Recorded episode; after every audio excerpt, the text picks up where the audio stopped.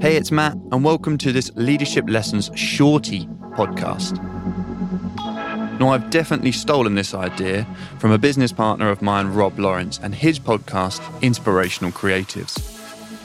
Rob does this really nice thing where, after his main episode, he produces a short episode to go through some of the key highlights and learnings that he took from the podcast.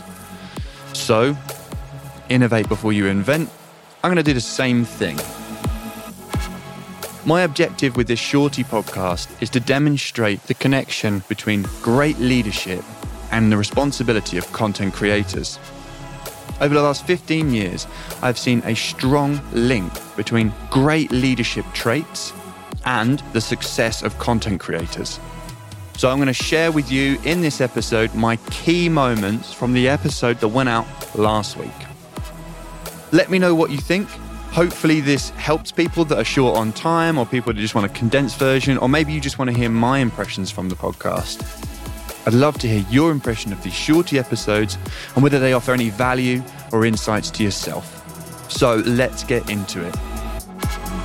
In this episode, we are talking about podcast producer Helen King. Helen is a breast cancer survivor, and she found that after she'd finished all of her treatment that she was a little bit alone there wasn't really any relevant support groups to talk to with other young cancer survivors. Whilst undergoing treatment, Helen found solace and support in a podcast called You, Me, and a Big C from the UK. And once her treatment was over and she was discharged, she decided to use her experience from radio and journalism to create something of her own. And that was when the C Word Radio was started. An interesting fact about Helen is that she actually uses a local radio station to transmit her podcasts weekly. And this gave her an element of accountability. She has to deliver shows for the radio station, otherwise, they need something to fill those slots. But also, it gives her a great reach. New Zealanders are known for having a high radio consumption per capita. So Helen has leveraged this to reach the widest audience possible. So let's get into my leadership lessons and my takeaways from Helen King's interview. And we're going to start, as we always do in these shorties, I'm going to start by asking Helen, what do you think makes a good leader? Someone who is willing to let other people do what they're good at and for it to not threaten them. So I think a good leader surrounds themselves with people who um, complement what their strengths are and that they can admit, I can't do that thing. And so these people can. So let's all work together so we are stronger together. Yeah. And that's so apparent in Helen's content. Working together with people to share stories, complementing each other's skill sets, collaboration, and just coming together to be stronger. But it wasn't always like that and Helen shares her motivation for starting the podcast. When you when you finish cancer treatment, it's kind of no man's land. So anyone who's been through this or maybe gone through it with a loved one will know the experience of cancer treatment is really intense and you're just surrounded by, you know, you've got doctors, you've got nurses, you've got all these people and then um, you finish and you're, you know, fixed. and you sort of get, you know, bye, go live your life now. And um, I was, you know, it was just a really very difficult time. And there wasn't really anywhere that I felt that I connected or could relate to. And then the pandemic hit in March 2020, and we were all at home. And I think a lot of people did sort of get creative in different ways. And I think being at home and with the, you know the pandemic and all the uncertainty, it sort of it compounded a lot of those of feelings of feeling really disconnected and lost and things. And I think this is great leadership qualities here. She has the opportunity to be introspective. She is seeing the truth for the way it is. That's how she felt. She felt compounded, alone, and isolated. And like all great leaders, instead of letting this bog her down, she decided to do something positive and take action. Helen started to reach out to people within the cancer survivor community to ask them whether they'd be interested in a podcast. And this brought its own hurdles? People were interested. A lot of people didn't understand so much what a podcast was, so that that was a challenge. But people were intrigued, I think, about this idea of being able to tell your own story and hear stories that might be similar to what they'd experienced. Yeah. So Helen took this positive response and launched the podcast. But to get over this hurdle of what is a podcast, how do I get a podcast, and having to educate all of her listeners how to consume her content, as I mentioned earlier, she partnered up with a local radio station. And this was genius because people are already listening to radio. So the radio station allowed her to springboard her podcast out to a wide audience, but it also had some greater benefits for developing a relationship with her audience. But yeah, it's just, it has been a platform where I've been able to, you know, distribute my podcast, but it's really been in the networking and the connection and the community building on Facebook and Instagram yeah, so it's, it is this funny thing. And then I have people who listen to my podcast who I come out of the woodworks and I it's just and you in, in my head I'm thinking this is so funny because you're like a middle-aged man from rural New Zealand, not really who I think my target audience is. And then but you love my podcast. So it's just it's really intriguing. And that's one of the wonderful things about becoming a digital leader, creating content and launching your podcast. You don't know who you're going to help. And this got me thinking, what were Helen's objectives for this podcast? Who did she think it was going to help? And how was she going to facilitate it?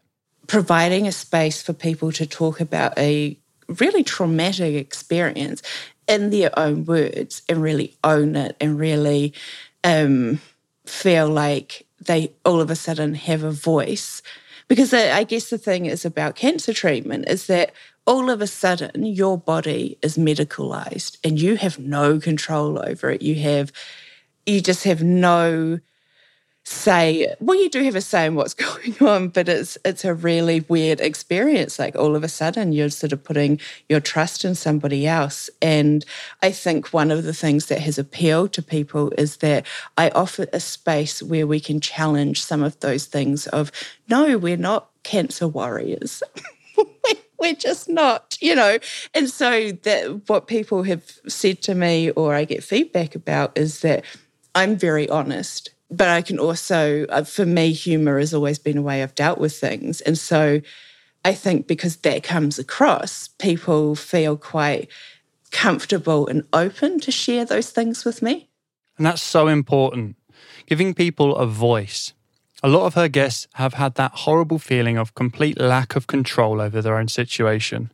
And they get tarnished by, whether it's well intentioned or not, certain labels, like the cancer warrior one there and Helen uses humour to help people feel at ease.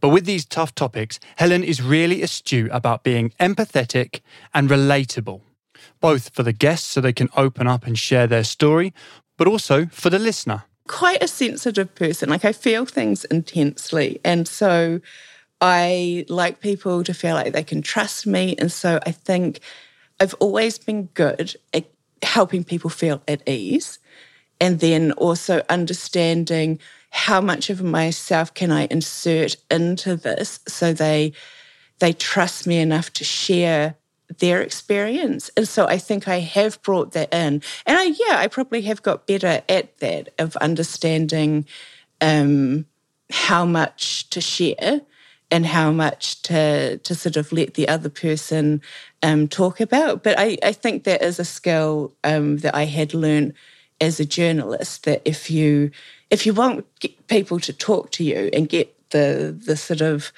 interesting stuff is that they have to trust that you are genuine and that there's something relatable about you. Yeah. And for me, this is a leadership masterclass in empathy and trust building. And Helen understands that everyone's experience is different. And with that experience comes different boundaries or limits of topic discussion. I asked Helen, how do you know where these limits are and what you can and can't ask? I think you can sense it with some people. Like I had a person that I interviewed a, few months ago, and I just really got the sense with them that they they they're not naturally someone that likes to be in the spotlight, but because of the type of cancer they have, they have stepped into a, an advocacy role because it's a cancer that was very, um, you know, underfunded and under researched. And she wanted to come on the podcast, but I think, you know, because it's not wasn't natural for her. And so in those sorts of cases, I think for me, I know that there are going to be limitations. And so for her, I knew that talking about her diagnosis and those sorts of things could potentially be really, really triggering and hard for her. And so we actually stuck more to how she got into advocacy and what the challenges were.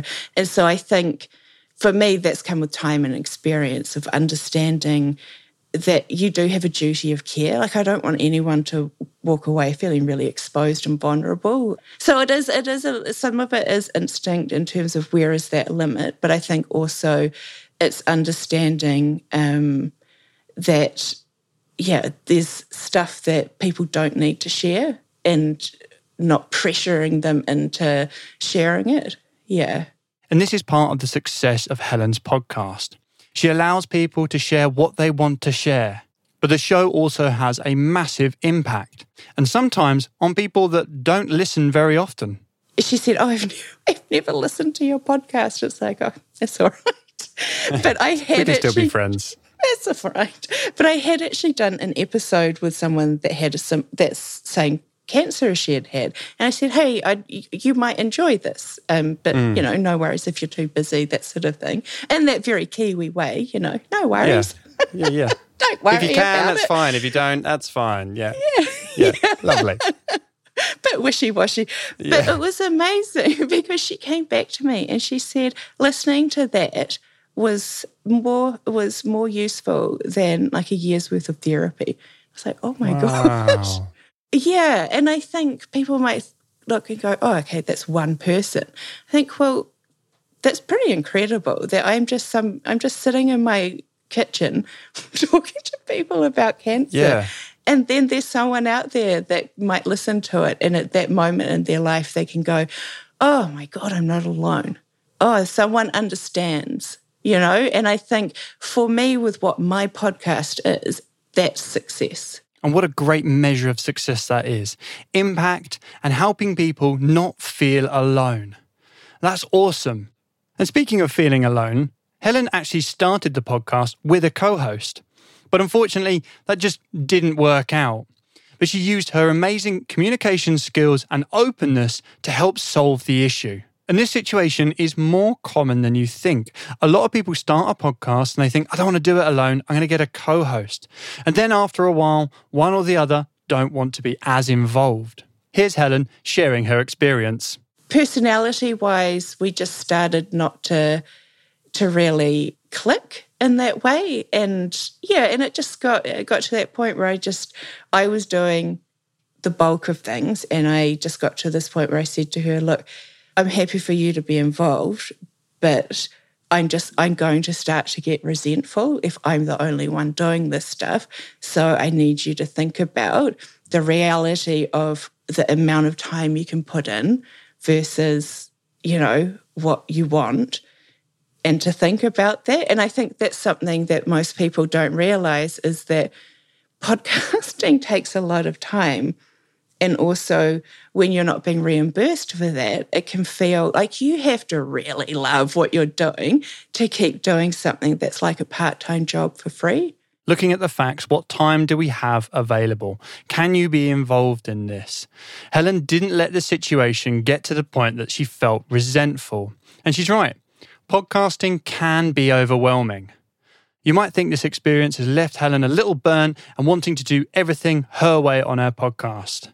Absolutely not.